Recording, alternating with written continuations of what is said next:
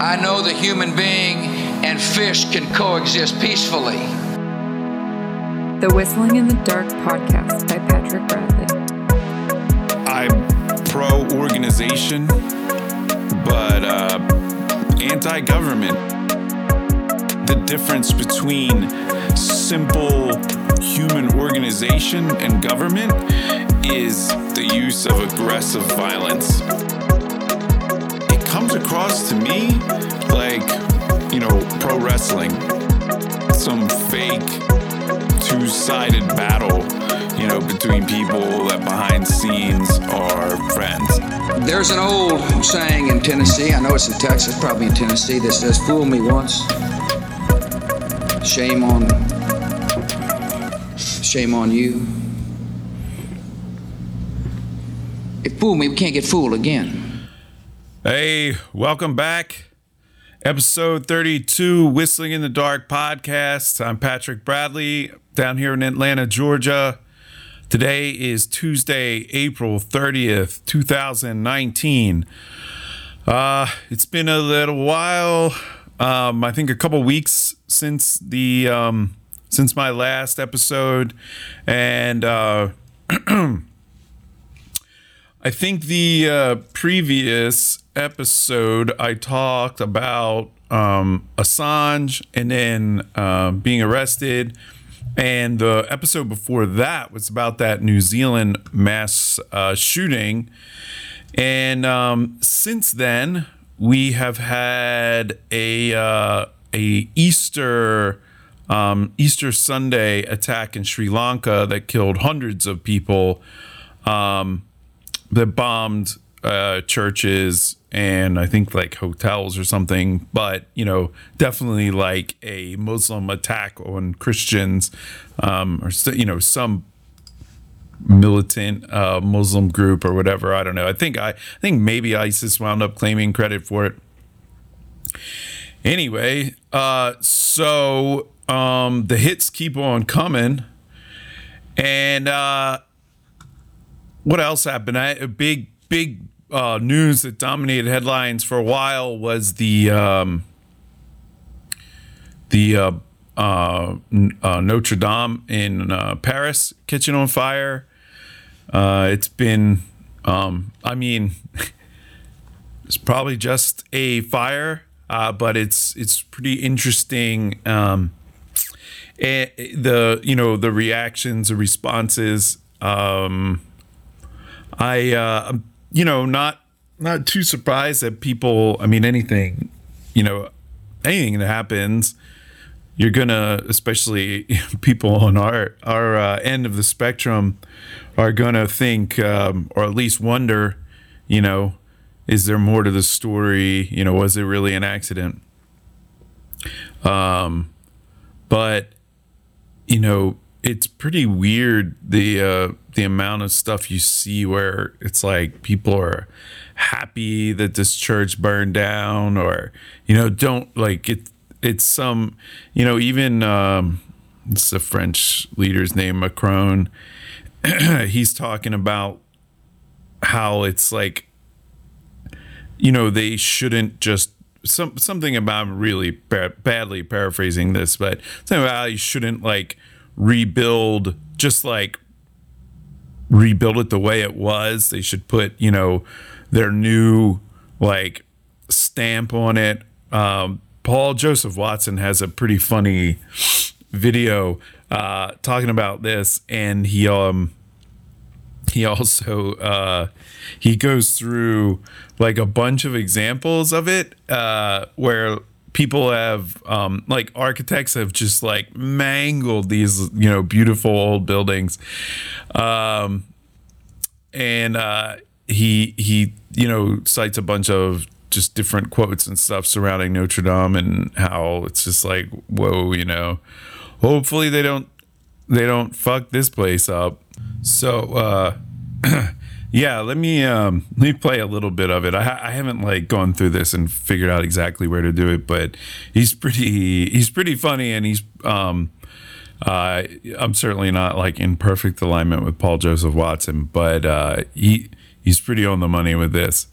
So the Notre Dame Cathedral was devastated by a blazing inferno. But that was nothing compared to the threat that it now faces from modernist architects. The French Prime Minister, Edouard Philippe, has announced a competition for international architects to rebuild Notre Dame Cathedral's spire. We are not going to rebuild today by mimicry the image of the past. Architecture must represent our time. But surely you don't want to replace the sacred majesty of a 200 year old Gothic spire, which perfectly complemented an 850 year old cathedral with some vulgar, glassy steel monstrosity. Surely you wouldn't even think of. Oh shit! New spire made from crystal, glass, and stainless steel, just like the dome on the Reichstag. Which looks fucking hideous. But if they just rebuilt it the same, it would be like visiting the Louvre and seeing a copy of the Mona Lisa. No, it would be like visiting the Louvre and seeing this. According to Rolling Stone's E.J. Dickson, Notre Dame is a deep seated symbol of resentment, a monument to a deeply flawed institution, and an idealized Christian European France that arguably never existed in the first place. That's right. Yeah. So anyway, uh, he goes on with a whole bunch of different examples and stuff, and um, yeah, it's pretty, it's pretty ridiculous that you know that sentiment. I mean, I you know, I I don't know how prevalent that feeling is. Um, again, like I you know I think of my kind of young liberal friends. And you know I I think that they're pretty torqued up but like anything anti-christian you know is is like in alignment with them. Um and you know which is is pretty amusing. Um I just saw uh, and actually may I don't know if it was an article I was uh, I was just looking at. Um but it's actually the uh so I think Christianity is still it's like over 30% of the world's population. Um it's the largest religious group still, uh, which is interesting. I would have thought that I don't know something else was, um, but I guess until they really get religion in China, um, they're still shot. Uh, but you know, I mean, India's got a billion people. Uh, you would, I guess, maybe there's a significant Christian population there. I don't really know. Um, but anyway, it's uh, you know, it's pretty weird, and and um, that's kind of the I think the theme for what I generally wanted to talk about uh, today. The the the article I saw today that that kind of pushed me over the edge to actually like turn on the microphone and severing up was about uh, gender pay equality. Now um, it's now being enforced by law uh, in Iceland, and actually, I don't think I don't think it's just like just happened. I think it's like a year old. But um, anyway, so you know um, that would be an interesting thing to talk about. But yeah, just in general, I mean, I guess I guess the the name uh, identity politics is more or less like the accurate um you know title to put on all this. You know whether it's like christian or a race or gender or sexual orientation you know whatever it is um you know it's you just see it uh you know all it's just constantly i i i, I think like the thing i've been thinking the last week is how kind of marginalized my way of thinking that you know that corporate media is propagandizing the US population you know for an agenda. Um and you know that that that's it it's really odd. Like it's it's like people have now since Trump has I, I mean I really yeah I mean I, I mainly think that it's like since Trump sort of has that stance and of course Alex Jones is always had that that stance. But since Trump is like, you know, I mean, he's generally opposed to like CNN. I'm sure he doesn't also include Fox. Um, but most of these, you know, MSNBC or whatever. But, you know, as we've, you know, pointed out, I mean, most of the corporate media is, you know, sort of pushing the the sort of liberal agenda. Um, and you really only have Fox as uh, an actual sort of big media source. Um, but you know, I mean, but but Fox is like pushing like a neocon agenda more or less. You, you know, uh, they're not really. You know, it's they're as different as like Obama and Bush were. You know, just superficially different, but on the things that matter, you know, the war machine, the war on drugs, the Federal Reserve, these types of things. I mean, the way they run the economy, and there's, you know, maybe one guy will, you know, one party will raise taxes by a few percent, another will reduce them, or, you know, just do some complex, you know, adding and reducing and reshuffling that nobody's even sure if taxes were raised or lowered, uh, which is kind of like what Trump did. Um, but you know, I mean, uh, but all of these, you know, companies, these news outlets are in, you know, they're certainly in lockstep with the two major parties, right? Um, and that's that's what we see. But you know, they're like I feel it's just like a really weird thing, you know. I mean, I, as a child, I rom- I romanticized the '60s a lot, and in my mind, it's like, oh man, like the they, you know, it just seemed uh, like so amazing. Like all these people, you know, really like young people really stood up, you know, against the big, uh, you know, big machine, the big war machine the politicians and you know particularly against anti, uh, the against the Vietnam War and you know and also civil rights stuff um, and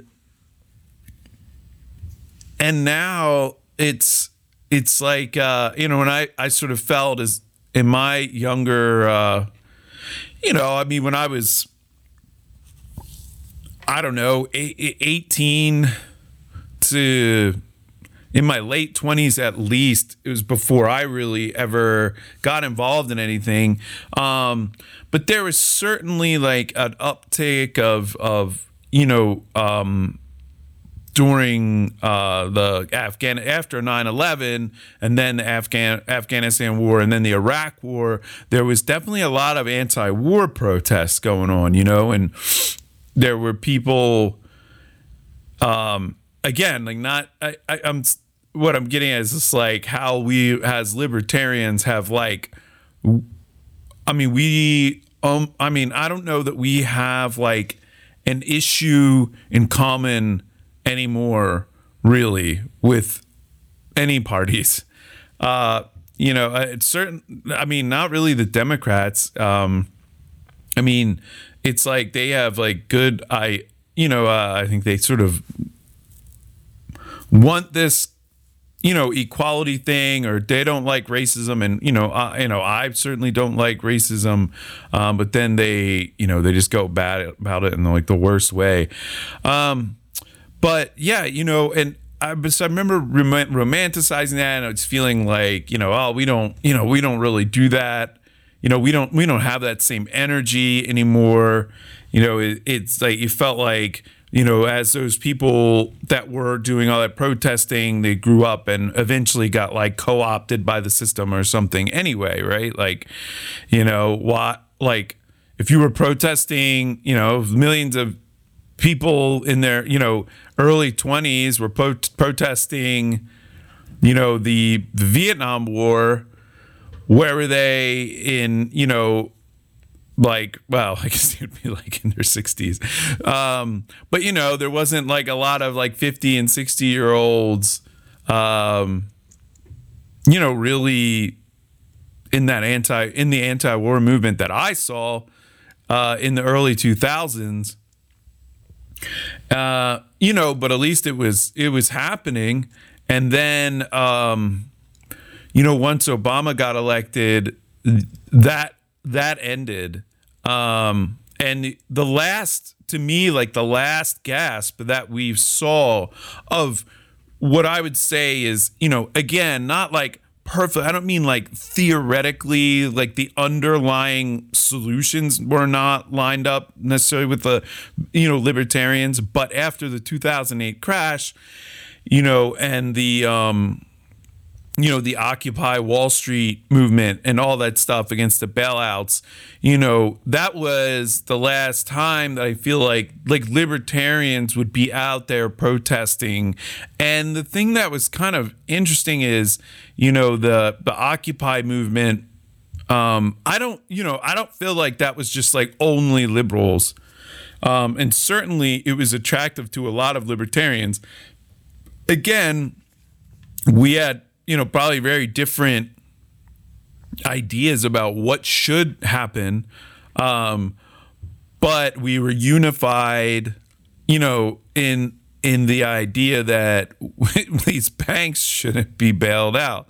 Uh, you know, we want to end the Fed, and that was always, you know, I, I had some friends that were very, very involved in in that stuff in in Atlanta, particularly, and you know, it just always seemed like there was just this the last step they just couldn't get they couldn't get to it. Like they could go all the way up and see how these huge corporate banks like Bank of America or whatever are are you know do are, are this problem or whatever.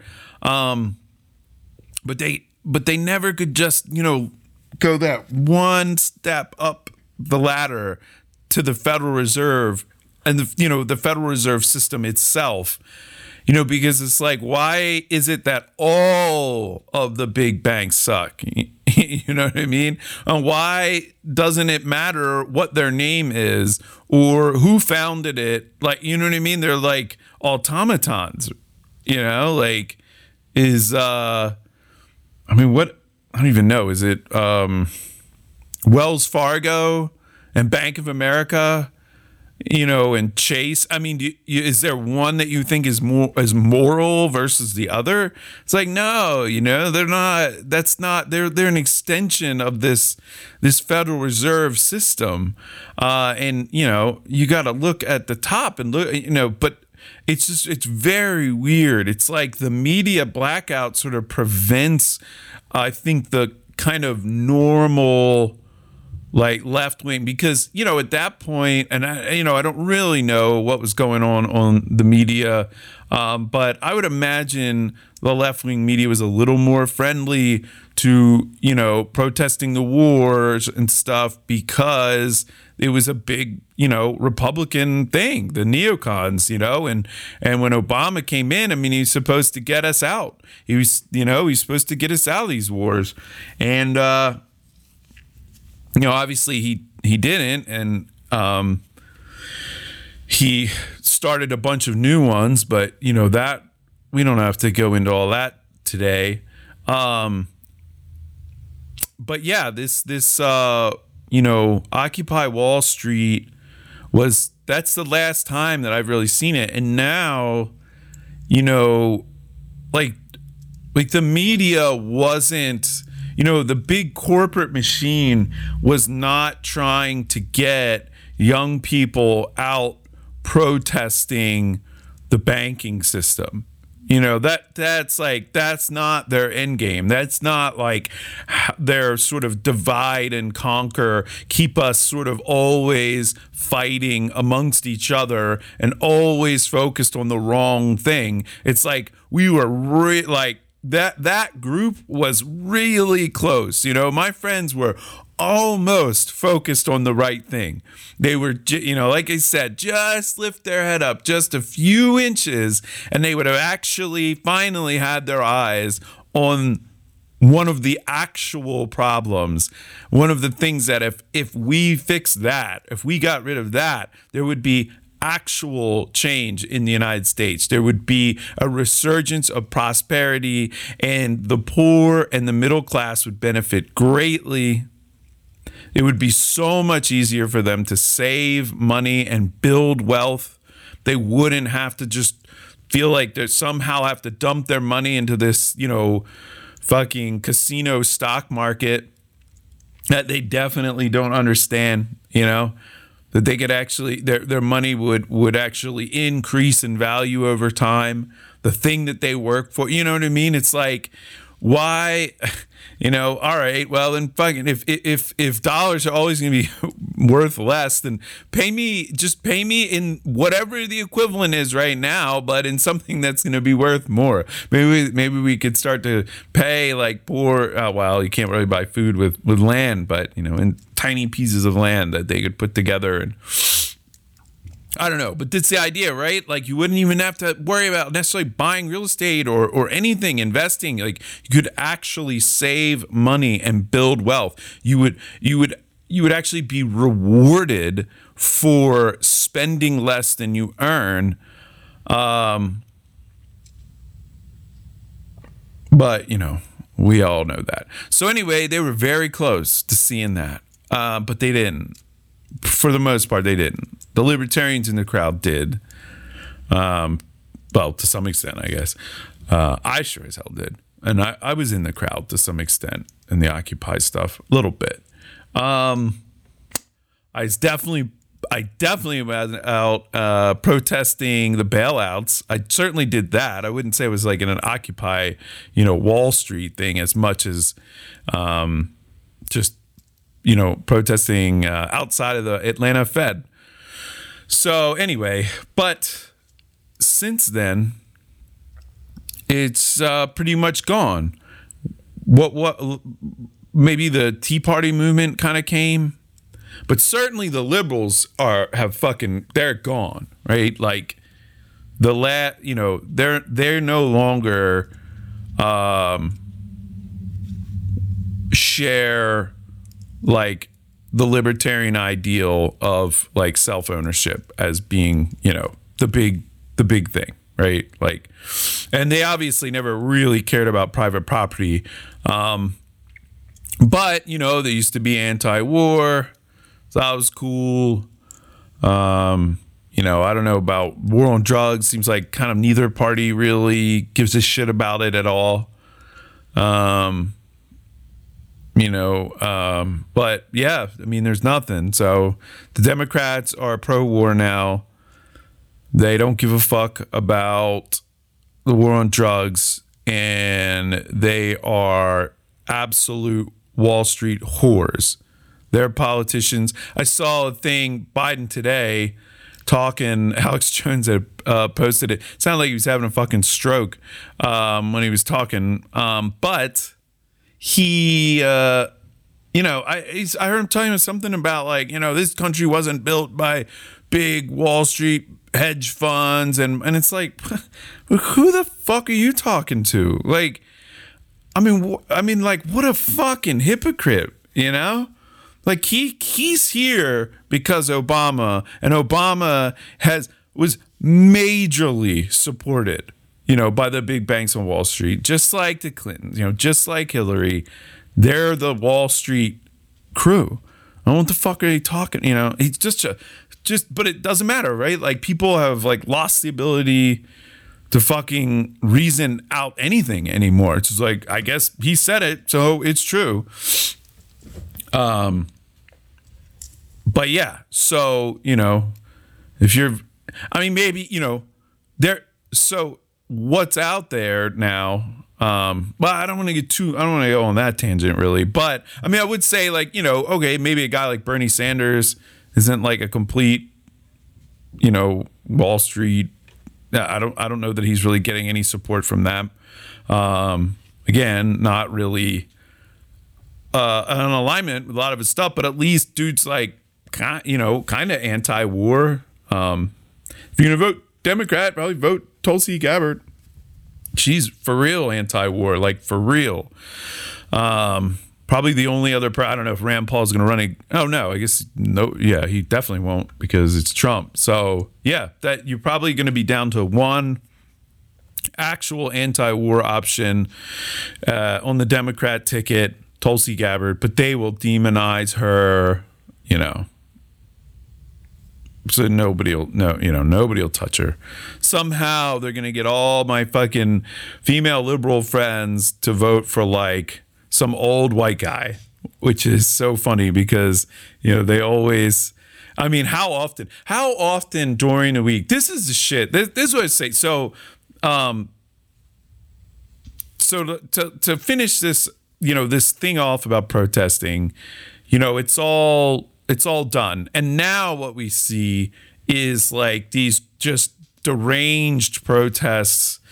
Uh, this like just I don't know, like anti-Trump, like really like weirdly like made up shit. Like, uh, I mean, what did they go out when uh, Kavanaugh was getting elected? So people will protest that, and um, well, I mean, I guess Black Lives Matter, Black Lives Matter was pretty good. Um, I mean, again, again, I'm not saying it's like hundred percent. I agree with it down, you know, down to like you know every detail but the general idea that like black people are getting fucked uh, in a really violent manner in the United States, like, yeah, I, I agree. And, you know, we've talked about that on past episodes. And um, I really think that you got to look at the fucking war on drugs.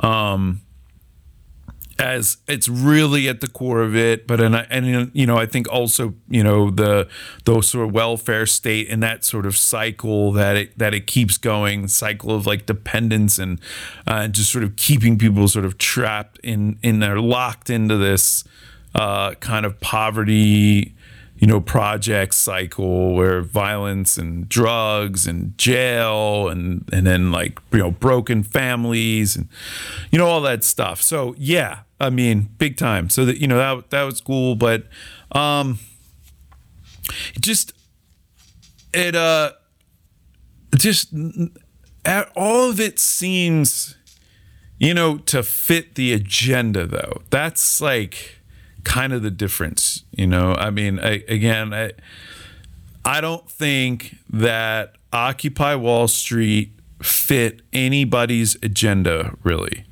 Um, out of the two, you know, the major parties. But Black Lives Matter definitely fits a political agenda. Obviously, all the anti Trump stuff fits a political agenda. I mean, I would even say, like, you know, the anti-war protesting before Obama was elected, you know, it was it was okay, I guess. I mean, obviously we what we learn is it's not in alignment with the Democrat agenda, but I guess if you believe that there really are different groups that are truly competing for the nomination, you know, when the, that it's not just a show, then, you know, maybe for the short, you know, uh, for the short term gain of winning an election or you know shifting um, sentiment or voters their direction, they may have projected anti-war. But obviously, once they're in power, you know it's a different story. Um, yeah. So now you know we don't we don't have this uh, really whatsoever, um, and it it just it feels like I, you know, like when when is the next time I will have any significant portion of my liberal friends that are really holding a position that is not being propagandized on CNN. You know, when like when when is that time? You know, when what what what will it be? Um I I honestly don't know. I mean, I think that somebody like Tulsi Gabbard and I think that maybe some people, you know, will she'll obviously get some votes, but you know, it's gonna be like I mean, at bet. I mean, what's like the best case scenario? Like a Ron Paul sort of situation. You get a few million votes, um, and you you certainly educate a lot of people, but um, you're not. It's not like a major, you know, a major movement or anything. It just it feels like the, you know, like somehow the, like the you know what I thought back when I was young, when I was romanticizing the 60s, has really been happening. Even in my lifetime, I've seen the decline in the kind of I don't know, you know, the the autonomy of the youth that it's just it's not really existent anymore. It's like we have a corporate youth now or something.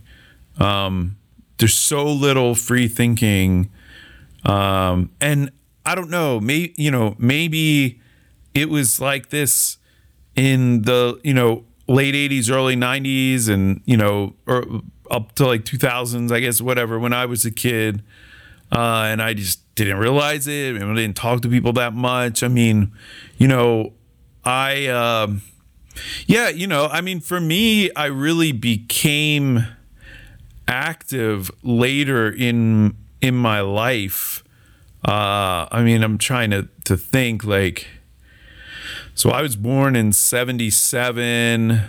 So, you know, yeah, I mean, in 2007, I was 30. So I'd say, you know, my late 20s is where I really kind of like woke up. And before then, you know, I certainly wasn't attending any like protests or anything like that. And I did not vote at all. I mean, I was pretty like just kind of angry and just didn't see any point in any of it. I just thought, you know, everybody just seemed like a bunch of liars and it was confusing, I guess, um, as a, as a, a young person. So, yeah. Anyway, so yeah, we, um,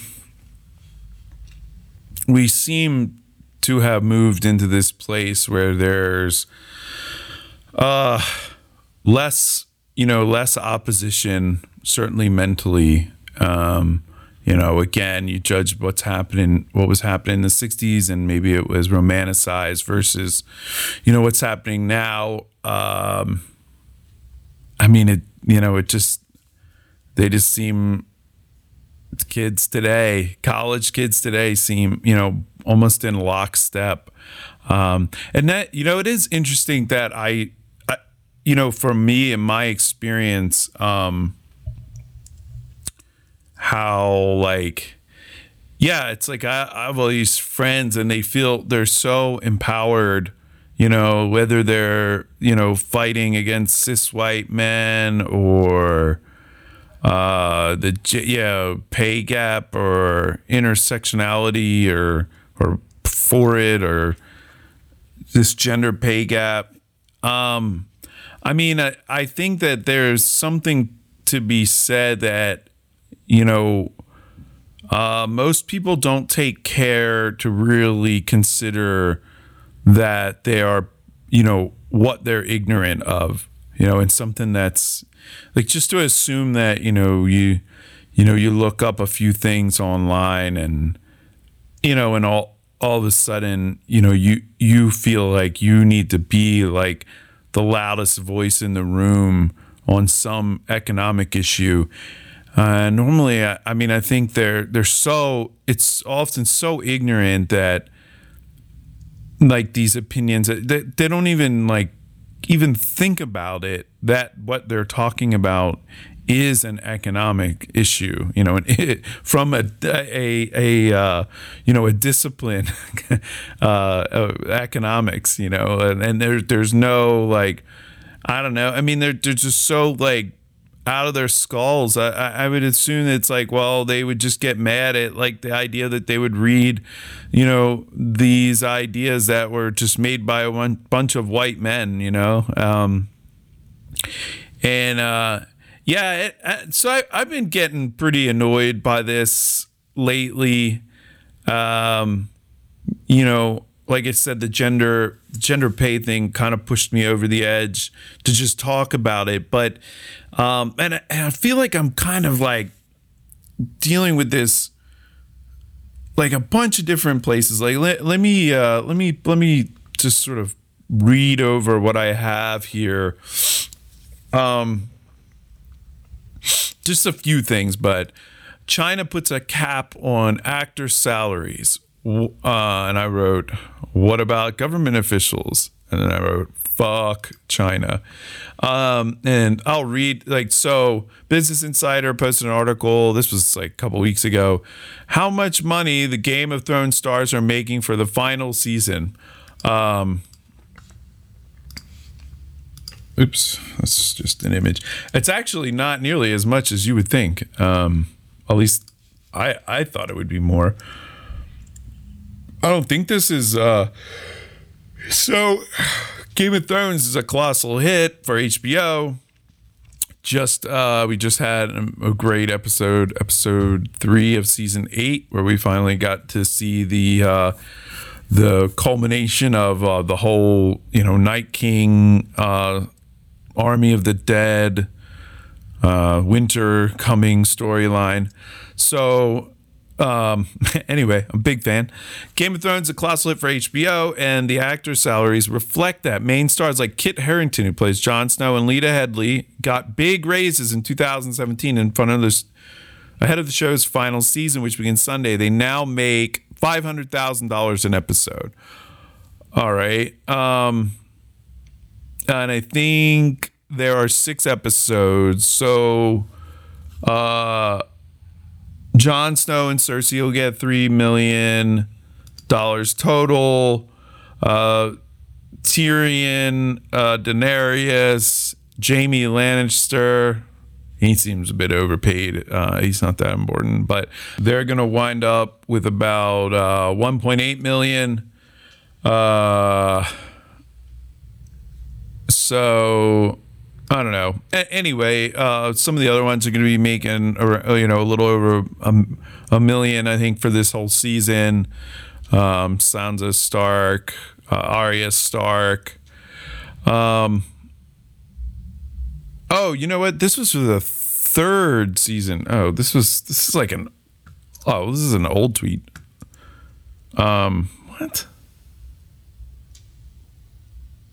Whatever. It doesn't really matter, right?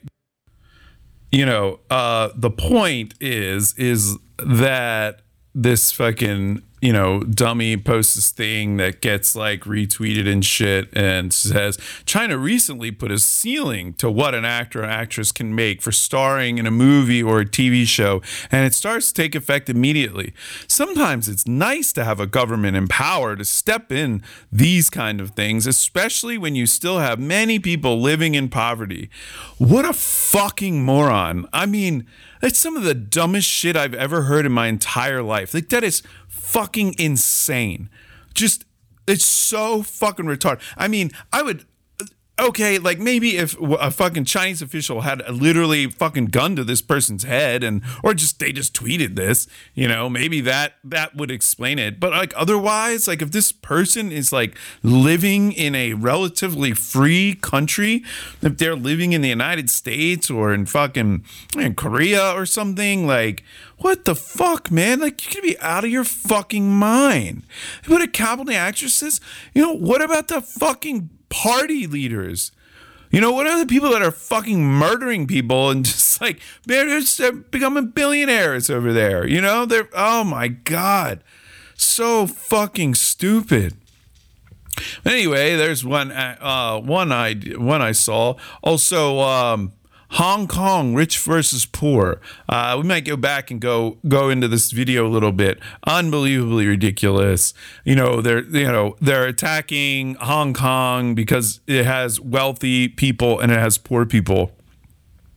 You know, and the comment I wrote, but they never do this stuff in communist countries.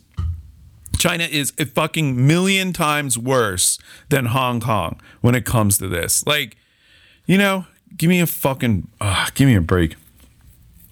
Uh, some guy, I didn't even put a link to this, but some guy brought gas and lighters into a church in Manhattan. Uh, there's like this weird argument about like whether or not to call this terrorism. Like, who gives a shit? Like, you know, yet again, it's like, guy was gonna like burn down a fucking church, you know, because he's all fucking torqued up and crazy. Uh, I think, I don't know if this was like after the Christchurch um, no, I I think this was after Notre Dame. So Notre Dame catches on fire, and then a couple days later, some fucking dingbat professor, it was like some professor from somewhere, was going to like set a church in Manhattan on fire. Like I think it's like the oldest church in Manhattan.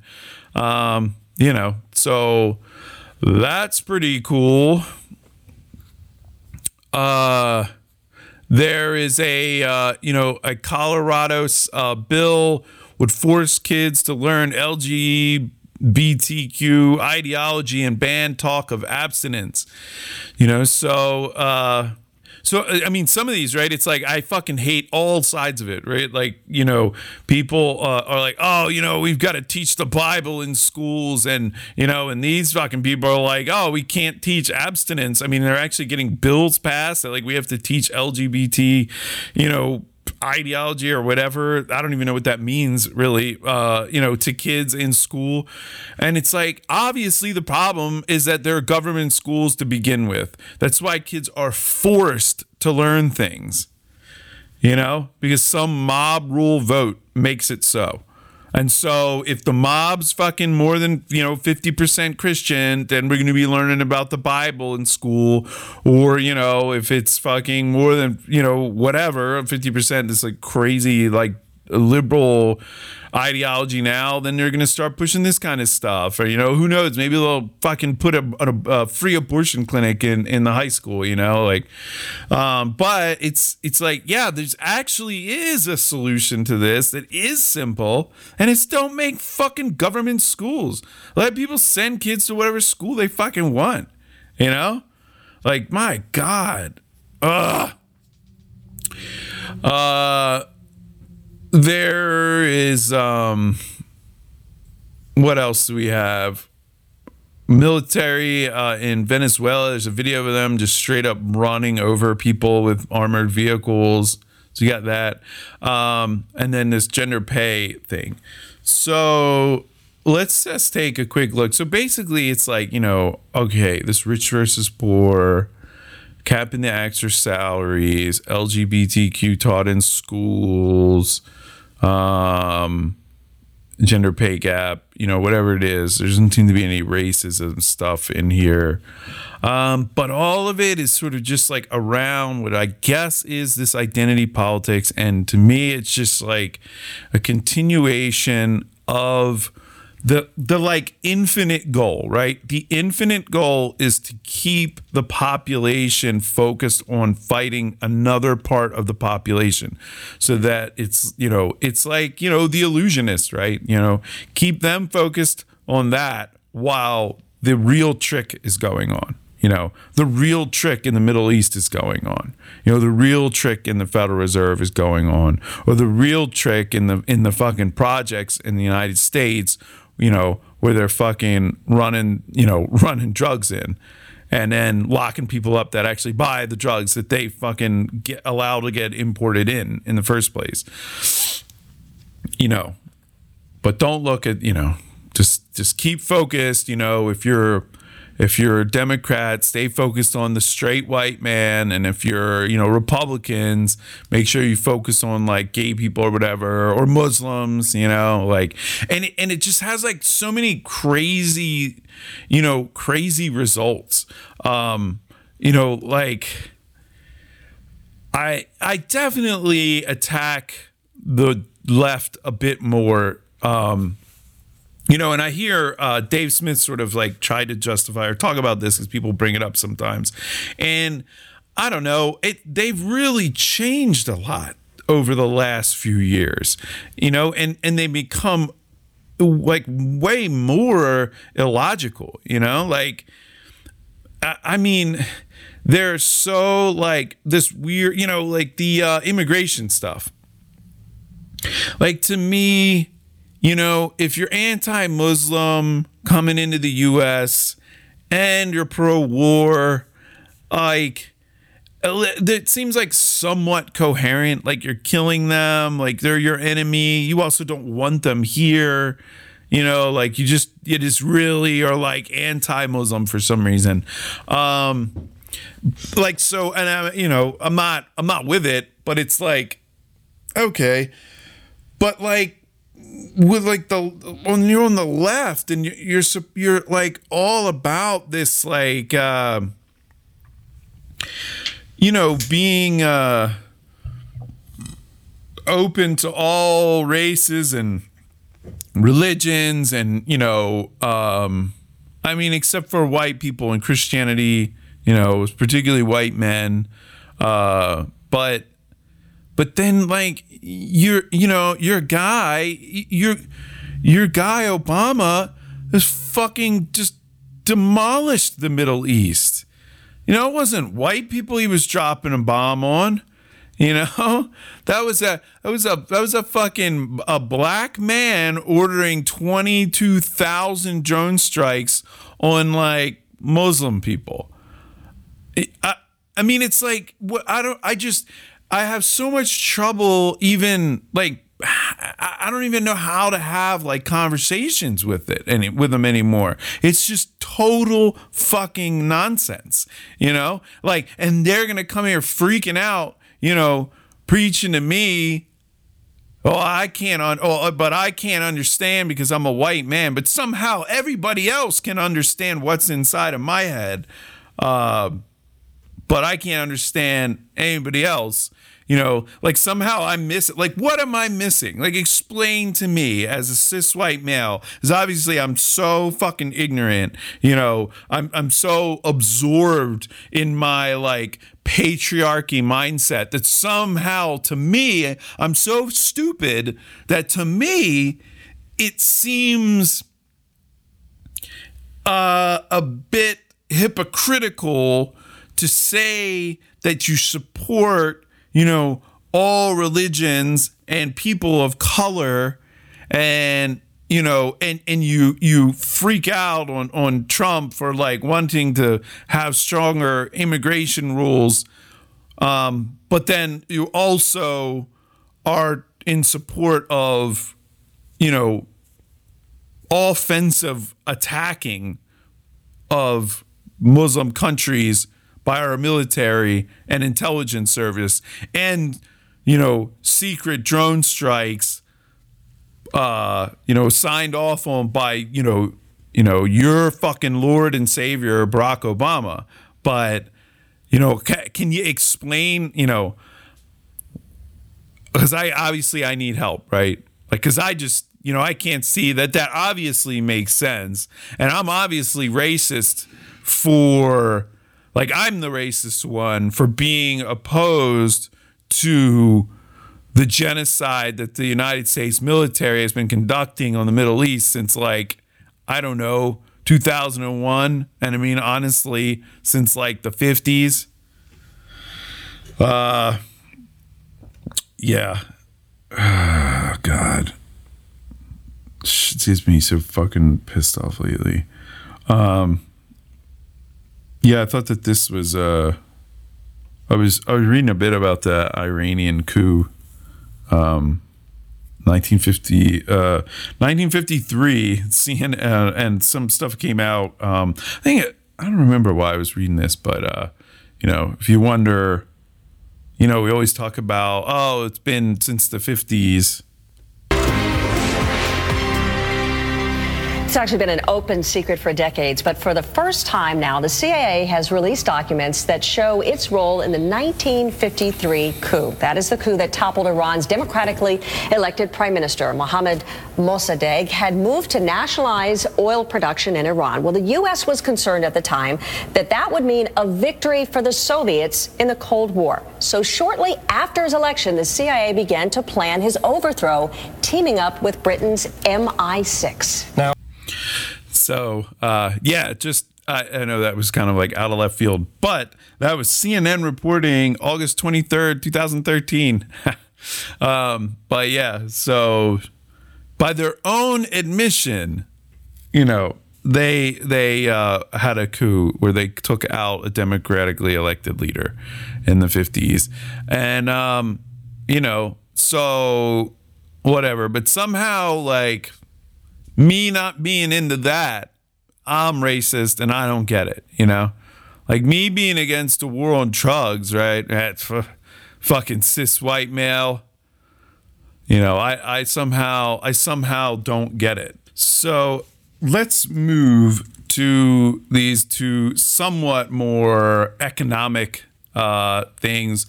Uh, I wanted to talk about one is this Hong Kong rich rich versus poor um, don't want to talk about it a ton because it's it's really the same as the China putting caps on sal- actors' salaries and and somebody championing championing it as if like oh see this is why an authoritarian central government is good because they can put caps on on these salaries. Um, it's sort of very similar, you know what I mean? It's like it's like looking at what China's doing and what I mean, like China is super fucked. Like we do not want to do what China's doing. And no way. Like we don't want that here.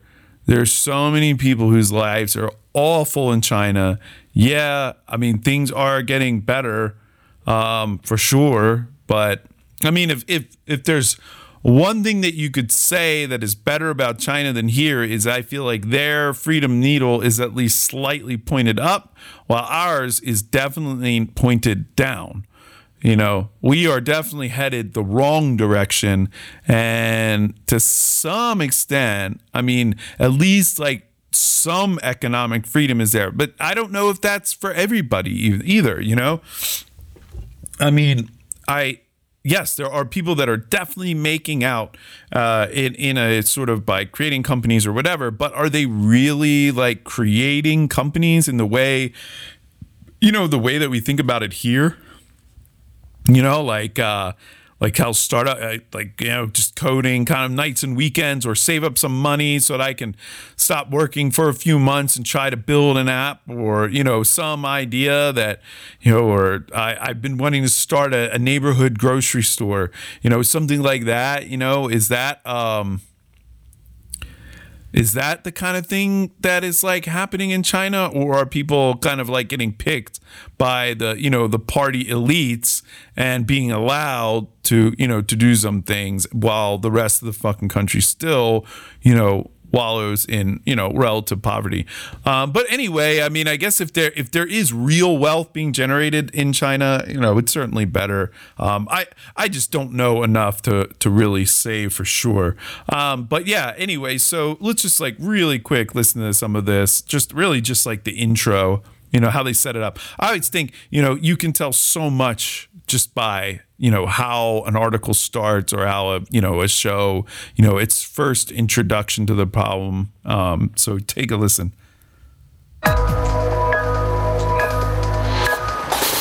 Welcome to the land of the billionaires Hong Kong now has the highest concentration of ultra rich people of any city in the world, just overtook New York. But not everyone has won out of this. So that is what we're here to find out. Why is there so much wealth being attracted to the city? But more importantly, what does it mean for everyone else that lives here? Yeah. So um, you can guess, you know, they're going to somehow show that. You know, it's just always the thing, right? Like, like the free market that's the big lie. I mean, that is the big lie that the free market leads to, um, you know, the concentration of wealth into a very, very small group of people. And it's literally the opposite of the truth.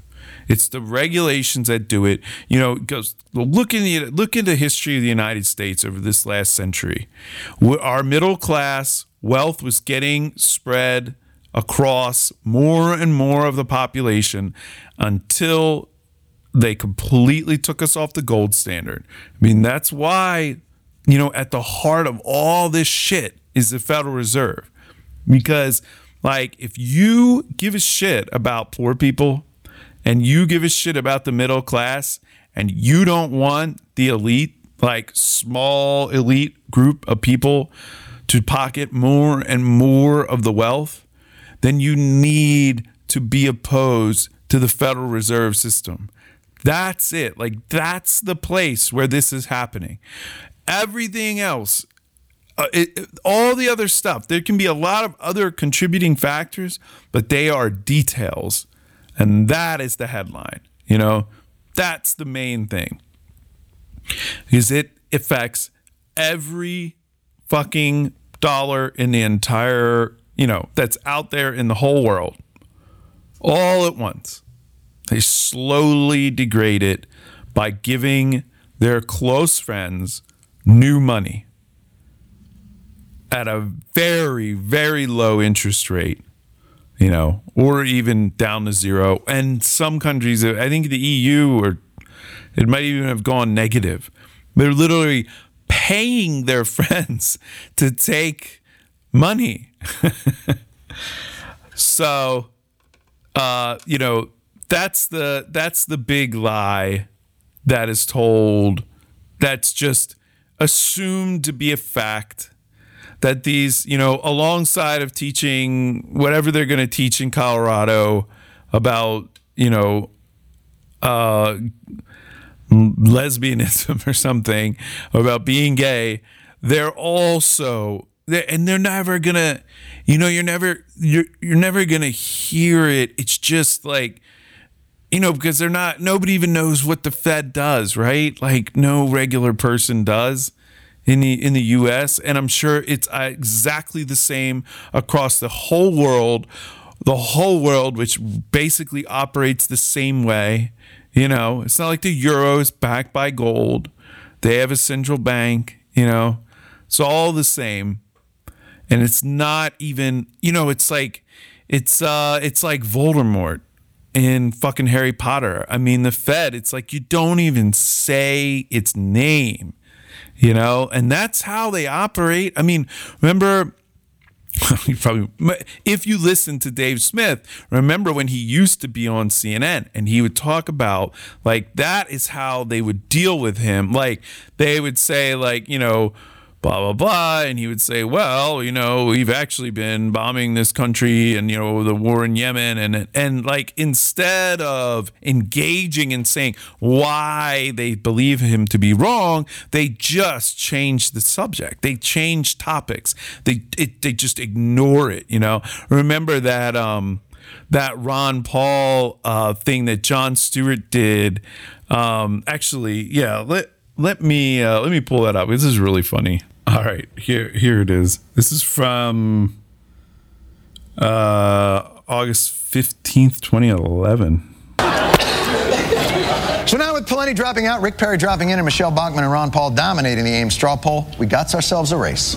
We have a top tier. It is Mitt Romney, Rick Perry, and Michele Bachmann. We have a new top tier, and it's Perry, Mitt Romney, and Bachmann. There's now a top tier in this race, at least for now, of Romney, Perry, and Bachmann. I mean, I think that's fair to say.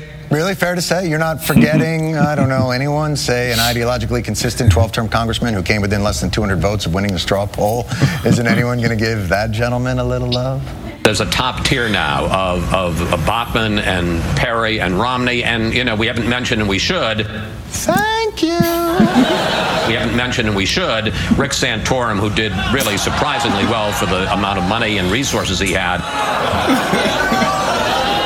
Rick Santorum, get half of what Ron Paul got. He lost to the guy who lost so bad he dropped out of the race. Santorum? We're looking at Mitt Romney, who continues to be the front runner, but we have Rick Perry as well, and now Michele Bachmann. Let's not count out Jon Huntsman, though. What? Jon Huntsman?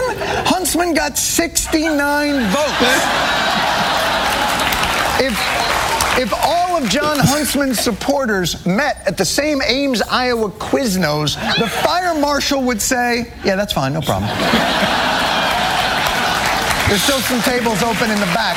Huntsman, Huntsman was the only Mormon running in the straw poll, and he came in second amongst Mormons. And by the way, this pretending Ron Paul doesn't exist for some reason has been going on for weeks. A new Gallup survey showing Rick Perry running second to Mitt Romney, knocking down Iowa favorite Michele Bachmann to fourth. Behind who? Fourth behind who?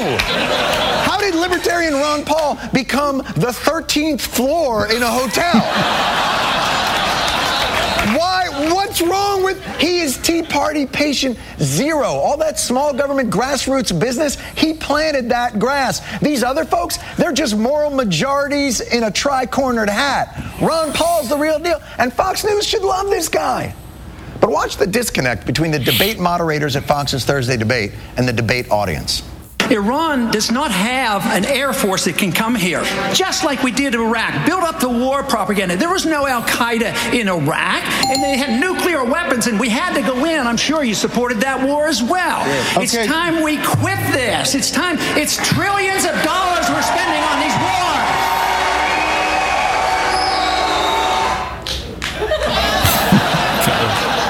What's with the smirk and the eye roll? The guy gives it, the crowd goes nuts, and you do one of these. There goes crazy Uncle Ron, babbling about the unsustainability of multiple wars. He's the one guy in the field, agree with him or don't don't dis- uh, agree with him, who doesn't go out of his way to regurgitate talking points or change what he believes to fit the audience he's in front of. And you're treating him like if this were Celebrity Apprentice, he'd be this guy. By the way, the Ames Iowa straw poll, Busey beat Huntsman 77 to 69. and even media does remember Ron Paul, it's only to reassure themselves how there's no need to remember Ron Paul. Right now, live, right next to the bus behind us, Ron Paul is speaking. And seven of the candidates are here today. We have live pictures of Ron Paul, but you know what? We're talking about Sarah Palin and we're talking about Rick Perry, the two people not in the race yet, Drew. And guess what, Paul? If you get video of Sarah Palin or get a soundbite from her, bring that back to us. You can hold the Ron Paul stuff.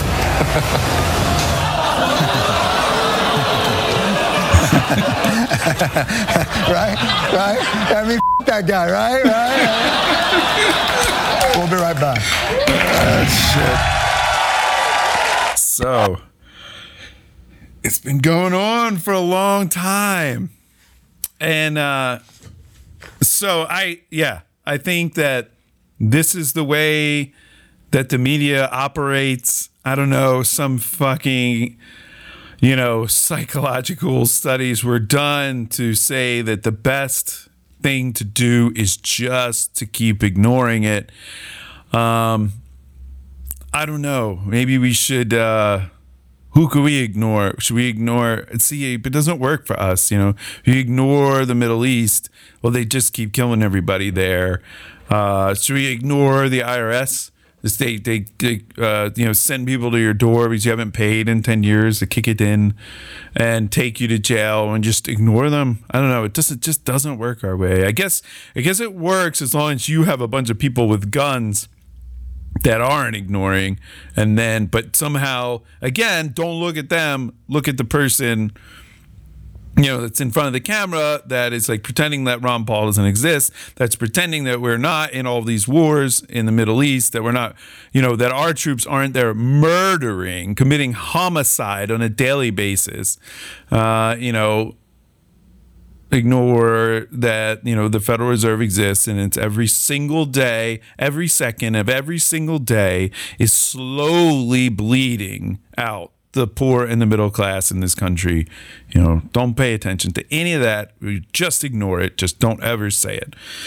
So yeah, so that's how they uh, they operate there, and it was good. It's nice to hear uh, Ron Paul's voice talking about. Um, what's going on in China. I'm sorry, I just read China.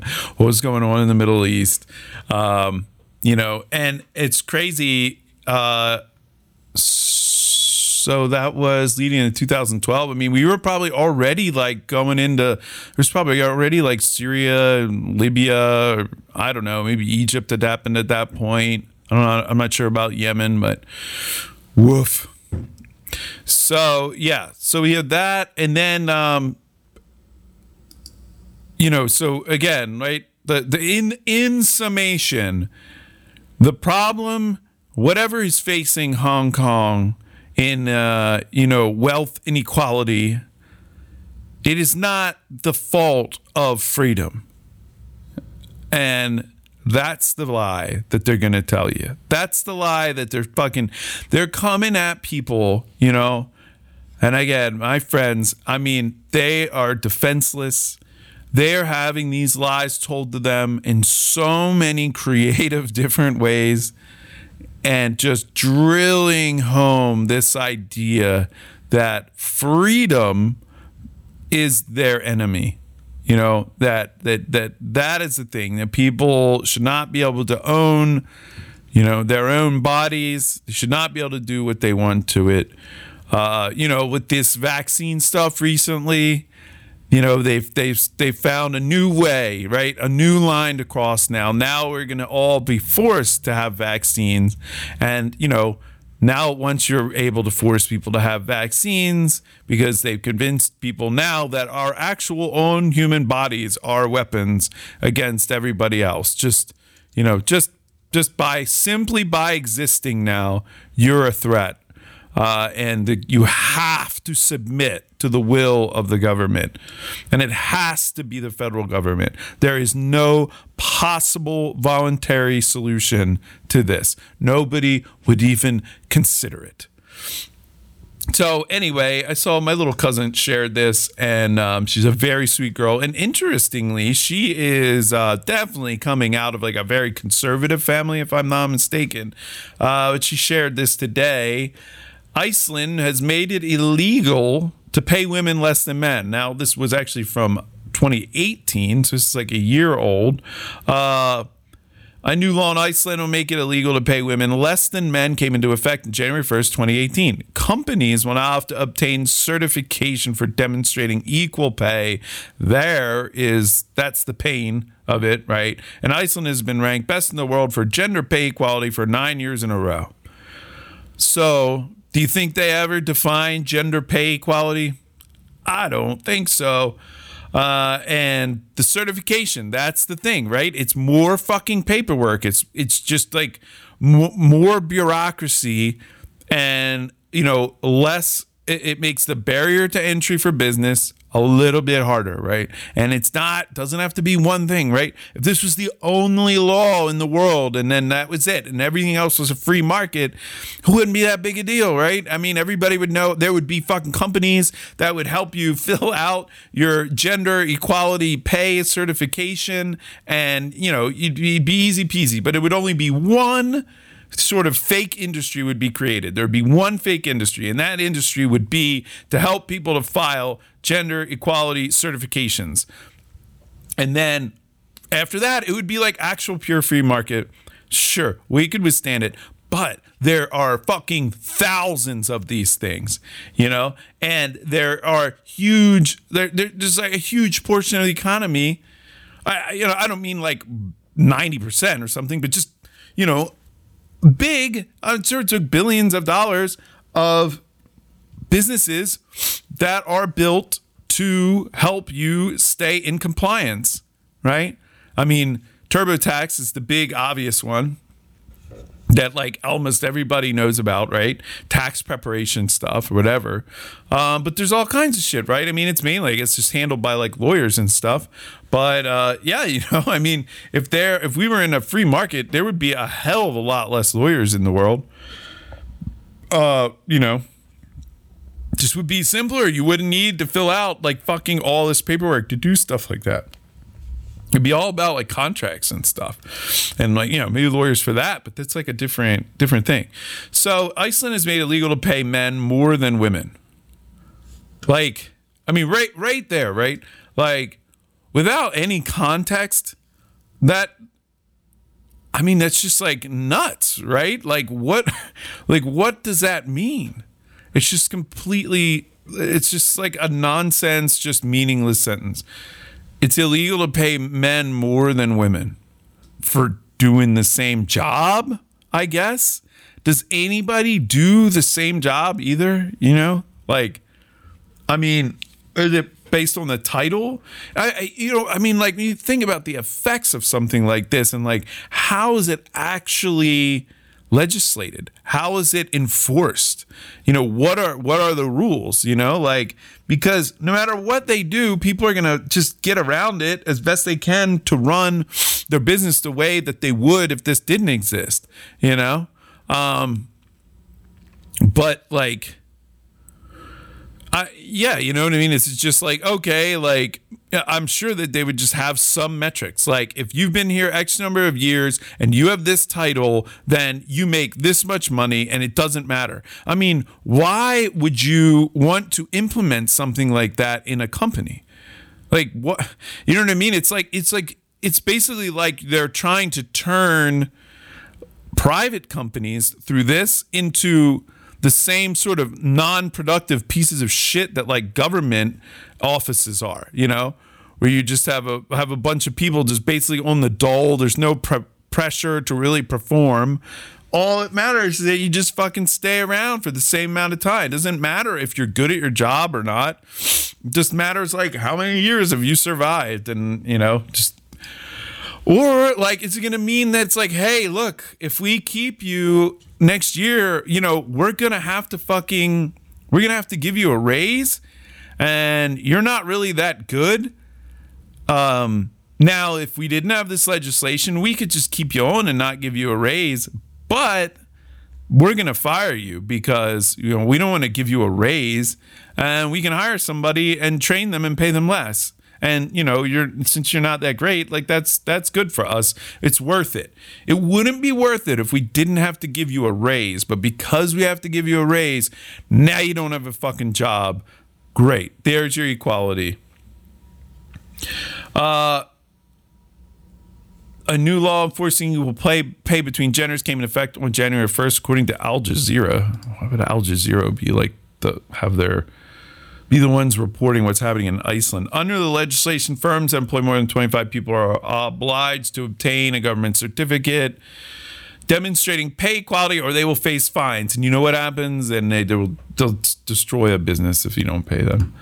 Uh, at least with like businesses, at least in the US, like at least like a person is not going to go to jail for that because you can, you know, create a corporation that like those fines are levied against a corporation. Um, but you know, so there's not necessarily like the threat of imprisonment, I guess. Uh, the law was announced on March 8th on initial International Women's Day as part of a drive nation to eradicate the gender pay gap by 2022. And I mean, this gender,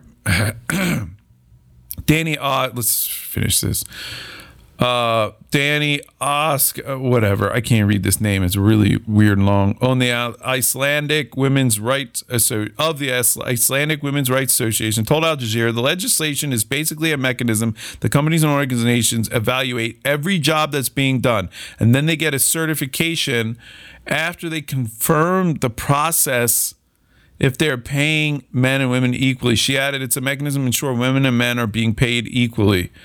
Just keep saying the same thing. We have had legislation saying that pay should be equal for men and women for decades now, but we still have a pay gap. The Nordic this Nordic country home to more than 323,000 people has been ranked best in the world for gender equality. Uh, I mean, you know, I mean, like, who gives a fuck? Like, you're comparing Iceland but the United States, we have 323 million people. Like, It's like I, I think too. A lot of times, it's like uh, the United States is compared to Australia often, like as if that is like this really similar country to the United States. I think Australia has like 20 million people in it. That's like the fucking population of Pennsylvania or something. Um, spread across a fucking huge continent, you know, like it's so fucking di- dispersed. Anyway, I think now people are starting to realize this is a systematic problem. We have to tackle it with new methods. Yes, government force. That's the new method.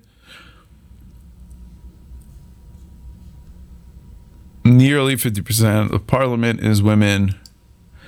UK reported a 16.9% pay gap between men and women in 2017. okay. I mean, they're not even sources for any of this. Like, what the fuck? Like, you talk about like a fake news article. I mean, what, like, I mean, there literally, there's no, I mean, unless I don't know how to use Business Insider, um, but I don't see any sources for any of this that they're saying, you know? Uh, but yeah, the whole pay gap thing, my, my understanding is that it is actually was really, really ridiculous. Like generally, the number that's like cited by everybody. Um, the uh,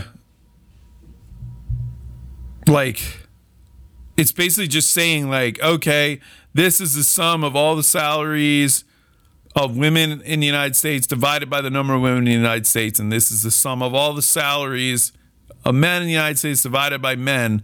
Oh look there's a, a pay gap. Women should make more. You know women aren't getting paid equally as men. Like i mean that's uh, right? Like there's no accounting for what job people are doing. I mean it's it's just like a it's flat out wrong and you know it's another example of this like you know how how how am i supposed to like reasonably feel like having an engaged conversation you know when that is like an assumed fact you know?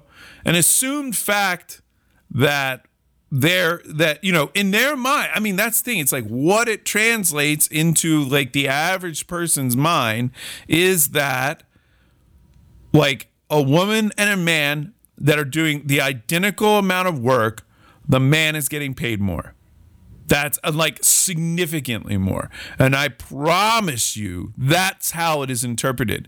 And all these fucking companies, you know, parrot this shit and they all like pander to this fucking, you know, I, this, these, all these like, you know, identity politics things.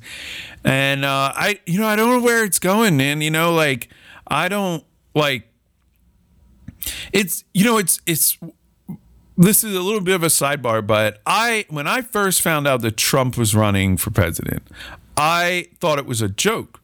And when I saw like people, oh, we want to see the debates and everything, I was actually like annoyed.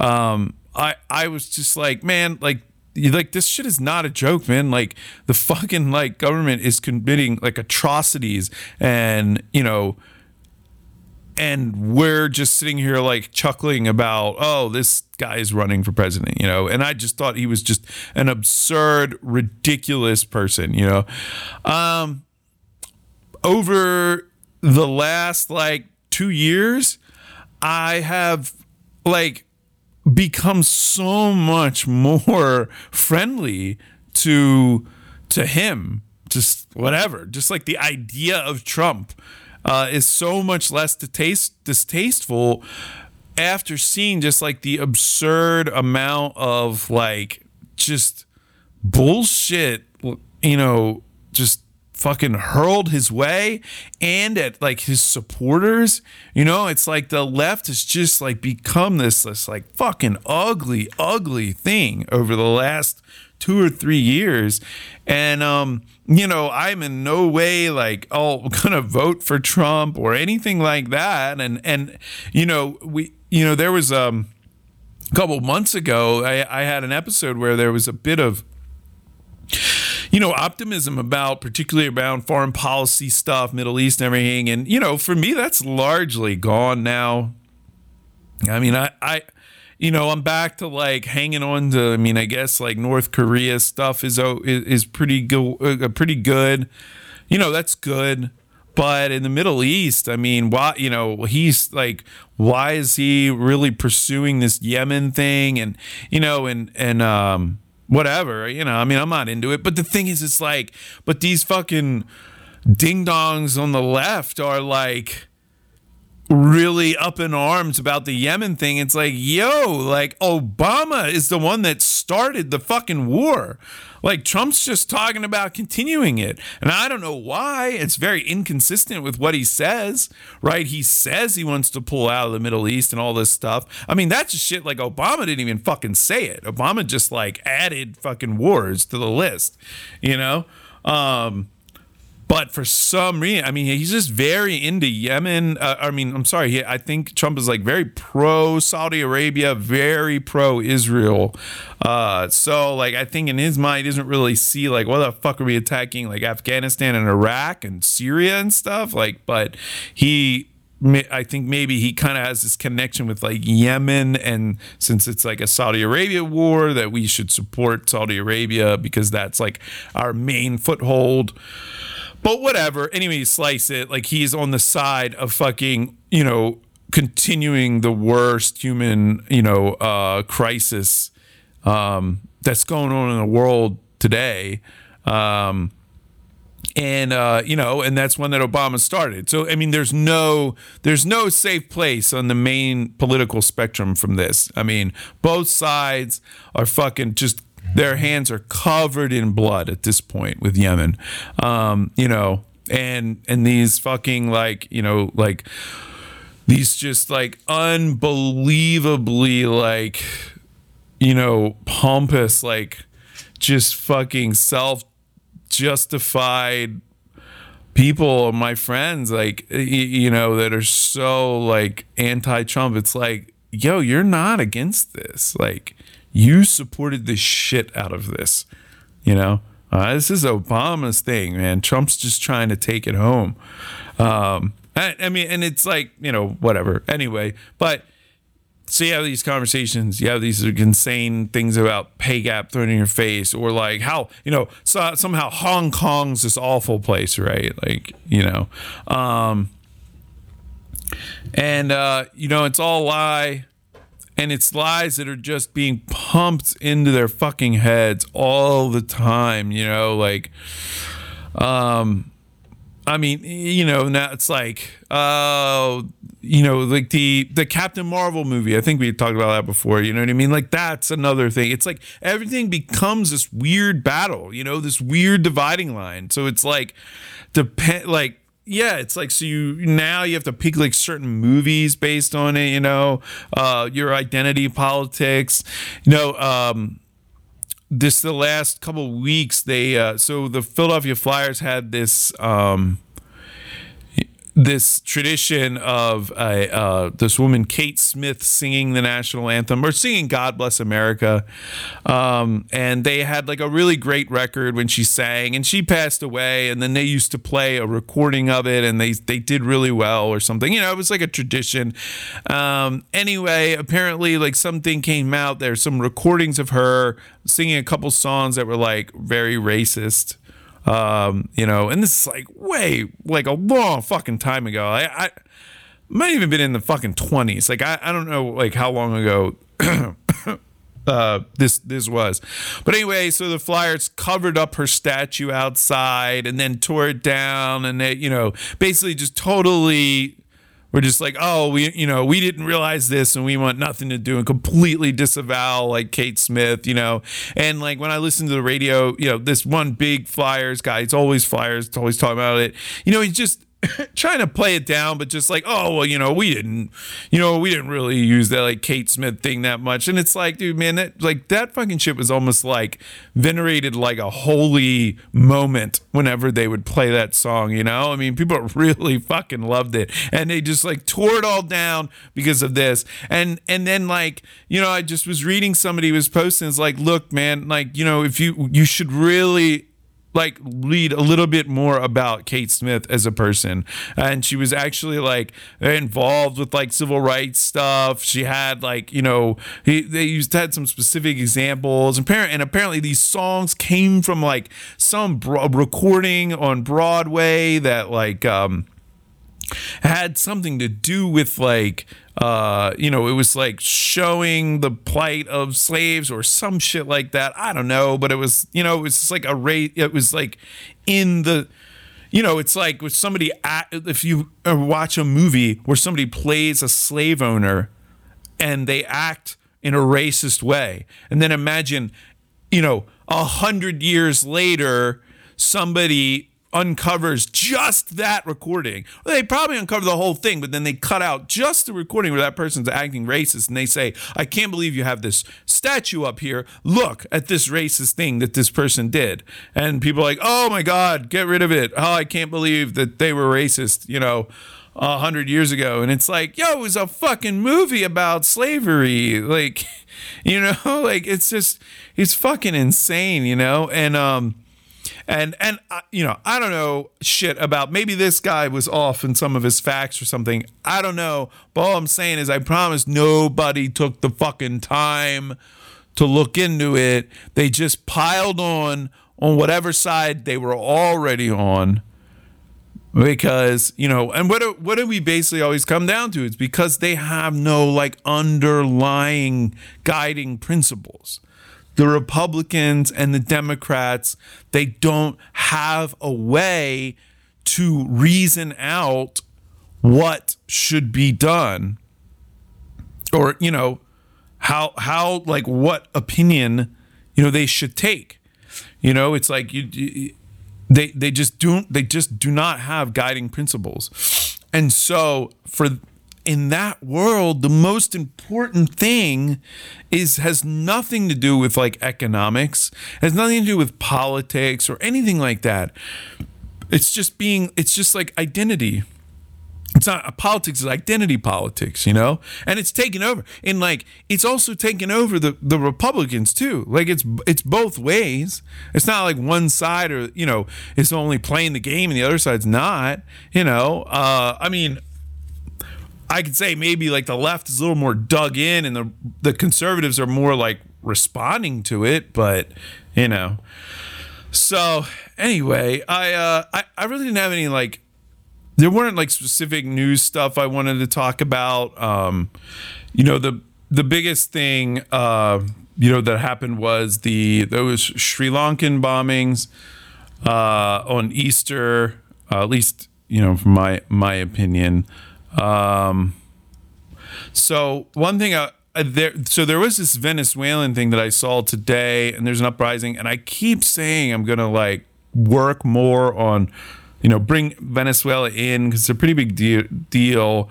Um, but here's a, a link from Ven- this was on the front page of antiwar.com. It's actually an Al Jazeera article, um, but it says Venezuela in crisis. All the latest updates. Opposition leader Juan Guaido calls for military uprising as government says forces remain loyal. Venezuela has plunged into a major political crisis amid a growing row over President Nicolas Maduro's future as the country's leader. Maduro started his second term on January 10th following a widely boycotted election last year that many foreign governments refused to recognize.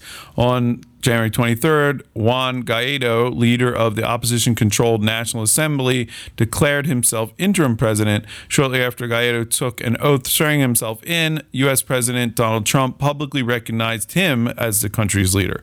Maduro accused Guaido of staging a coup and ordered his arrest. Here are all the latest updates of Tuesday, January 30th. White House, all options on the table. The White House says it hopes an attempted military uprising in Venezuela will be enough to tip leader Nicolas Maduro out of power. National Security Advisor John Bolton says Tuesday that what's happening is clearly not a coup because the U.S. and many other countries recognize opposition leader Juan Guaido as Venezuela's legitimate president. So, uh, wow. I don't I don't know. It just sounds like this guy just said he was president basically and we were like, yeah. Bolton declined to discuss possible action, military otherwise, by the U.S. Bolton says only that all options are on the table. EU calls for utmost restraint in Venezuela crisis. The European Union Tuesday called for utmost restraint in Venezuelan crisis as the government vowed to put down what it called an attempted coup by U.S.-backed. Uh, Juan Guaido. The EU closely followed the latest events in Venezuela. We reiterate that there can only be a political, peaceful, and democratic way out for the multiple crises in the country is facing. EU diplomatic chief, whatever, Frederica, somebody said in a statement, Leopold, Leopold Lopez seeks asylum in Chile embassy who cares? Brazil sees point of no return in Venezuela. Brazil's vice president says the situation in Venezuela has reached a point of no return. Former General Hamilton Mourão Mourão said Tuesday that either opposition leaders Juan Guaido and Leopold Lopez would be prisoners. The president Nicolas Maduro would be leaving. Uh, whatever says there's no way out of this. U.S. Bolton presses key aides to Venezuela Maduro to abandon him. Uh, I'm trying to see if there's anything interesting. Um, Venezuela's foreign minister Jorge Arreaza uh, denied there was a military coup attempt underway to oust Maduro and accused Guaido of operating under orders from the United States. It's not a coup attempt from the military. This is directly planned in Washington, in the Pentagon, and the Department of State, and by Bolton. Arreaza told reporters in a phone interview from Caracas, referring to U.S. National Security Advisor John Bolton. They are leading this coup and giving orders to this man, he said, and he was referring to Juan Guaido. He said Maduro has been in power since 2013 was in full control of the country with the backing of the military. He is in his place of command as always, and he is in control of the situation. He's making government decisions as he does every day. Uh, Turkey's Erdogan condemns the coup, attempt in Venezuela. Condemn the, the coup attempt. It's so that's kind of interesting, right? Erdogan is supposed to be like another example of like a Trump esque nationalist figure, you know, and, and the rest out, you know, out in the rest of the world. Like like that we're supposed to be so scared of Trump because not only is he doing all this terrible stuff here uh he's also triggering similar things around the world. But uh here you know he like clearly this guy is in total opposition to Trump and actually with the EU uh UN chief urges maximum restraint uh,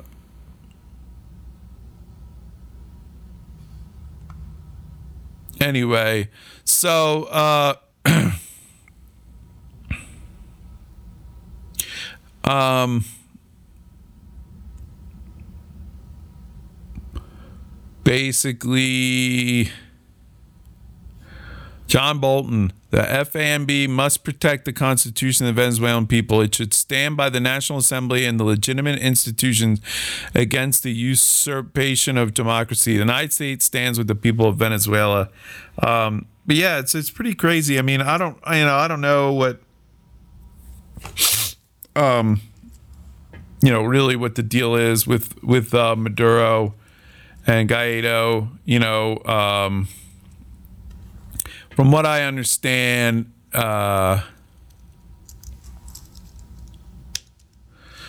Maduro is basically the president. You know, I mean, like what? What? What's that little clip where the CIA admitted to to uh, you know the coup being part of the coup uh, in Iran in '53, and you know, I'm sure they've done it countless times since then. And would you really be surprised if it's any different now?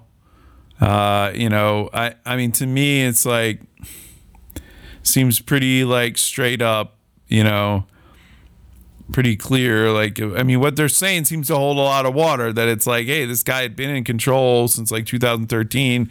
He was reelected and then all of a sudden now there's just like this insane like, you know, uprising and the military, you know, a coup. So we will see um but you know that's what's going on right now there. They're on you know they're facing sort of very similar it sounds like very similar situation there as to like what a lot of the people in the Middle East have been facing for you know nearly the last 20 years you know certainly since 2001 um and and uh, to a large extent for 50 years before that too. Um so you know it sucks. It's it's it's pretty crazy that there's not even like an attempt to like make a terrorist group or some way to like get the US on board. They're just like fuck it. Like we're just gonna like put a different leader in there. Um so yeah. Anyway so that's that. So yeah i'm gonna i'm gonna wrap it up there. I don't really know how to sum this up. I was i was pretty just annoyed for the last couple weeks and kept you know been wanting to take a little notes and wanting to talk on the podcast and uh you know that this is essentially what I wanted to do is just kind of vent a bit and talk about a bunch of different stupid shit uh, people have been talking about uh, lately and all the lies, exposing all the lies, whistling in the dark.